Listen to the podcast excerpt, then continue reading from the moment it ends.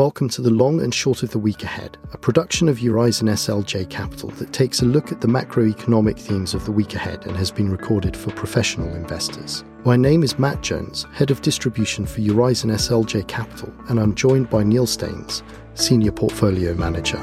Welcome back, Neil. It's great to have you here with us again. Thank you very much, Matt. It's great to be here. So, we have perhaps a lighter week ahead when it comes to data. As the last couple of weeks have shown us, perhaps it's not going to be very light on the volatility side, but definitely feels like a time for reflection. Perhaps you can guide us through the week ahead. Yeah, absolutely. Thanks, Matt. It's been another volatile week in financial markets with rate hikes from the Fed and the Bank of England, but a more cautious narrative combined with weaker market sentiment related to banking concerns that ultimately saw lower yield curve and rising rate cut expectations. Next week contains relatively few tier one data prints and even less so from the US. And this likely leaves some time for markets to reflect, as you say, on recent macro developments and for central banks to further evaluate their policy stance and or activism not just to inflation but also to bank liquidity and the impact on credit creation in the real economy However, there are a few events that we look out for next week. Firstly, we focus on the Eurozone as market sensitivity to Eurozone bank shares. The release of the German IFO survey for March will give an important update on business sentiment after both a more positive start to the year and a close for 2022 than expected, and significant recent rate hikes, potentially an important gauge of sentiment against a tougher credit landscape ahead. On Friday, we also get the Eurozone CPI print for March, where headline inflation is expected to slow sharply from 8.5% down to 7.2%, but the core inflation is expected to edge a touch higher. As Eurozone growth slows and headline inflation moderates, the higher core inflation print likely continues to cause the ECB a policy headache, especially if bank liquidity concerns remain. We also keep a close eye out for ECB speakers next week in that regard. Then, secondly, in the UK, there is also a relative hiatus on the data front, but we start the week with commentary from Bank of England Governor Bailey.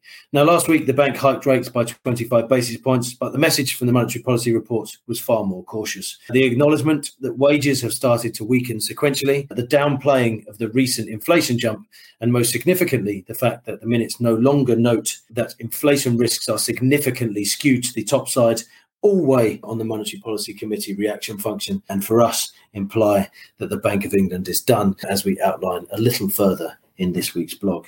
Commentary from Catherine Mann, arguably the arch hawk on the MPC on Wednesday, will be interesting in this regard.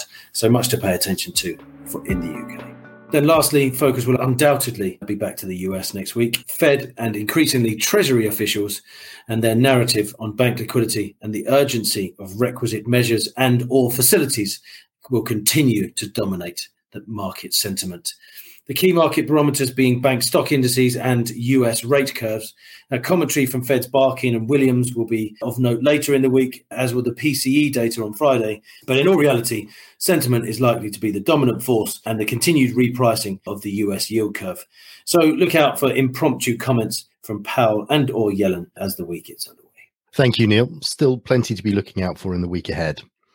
In the meantime, it's the weekend and potentially a slightly quieter one as well there.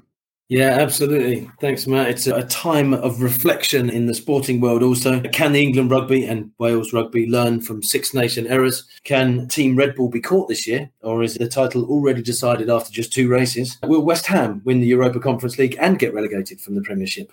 All questions that we can ponder this weekend. In the meantime, we get to sit back and enjoy some international football. England face Ukraine after beating Italy in the week. Northern Ireland, Finland after beating San Marino. Scotland play Cyprus and Spain. Wales play Croatia and Latvia.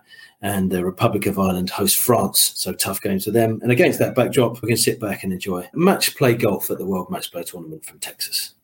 Thank you, Neil. Slightly a lighter pace in comparison to the last few weekends, but still very enjoyable, no doubt. Thank you once again for joining us and for outlining your thoughts on the week ahead. I look forward to catching up with you again next week. Thanks very much, man. It's been a pleasure. Thank you for joining us for the long and short of the week ahead. Further insights are available on our website eurizonSLJcapital.com. We look forward to you joining us again next week for more insights into macroeconomic events in the long and short of the week ahead. Information, data, and views were accurate as at the time of recording. The views expressed by presenters are their own and do not necessarily reflect those of Eurizon SLJ Capital, Eurizon Capital, or the Intesa Sanpaolo Group.